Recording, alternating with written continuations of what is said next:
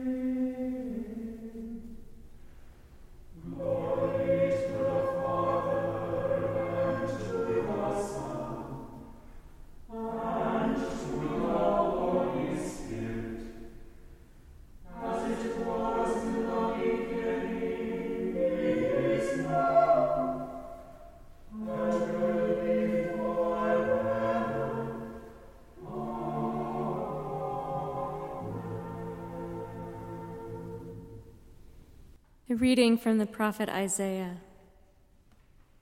The word that Isaiah, son of Amos, saw concerning Judah and Jerusalem.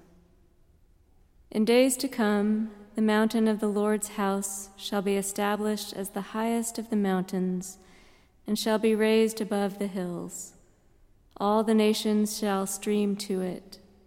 Many people shall come and say, Come, let us go up to the mountain of the Lord, the house of the God of Jacob, that he may teach us his ways, and that we may walk in his paths.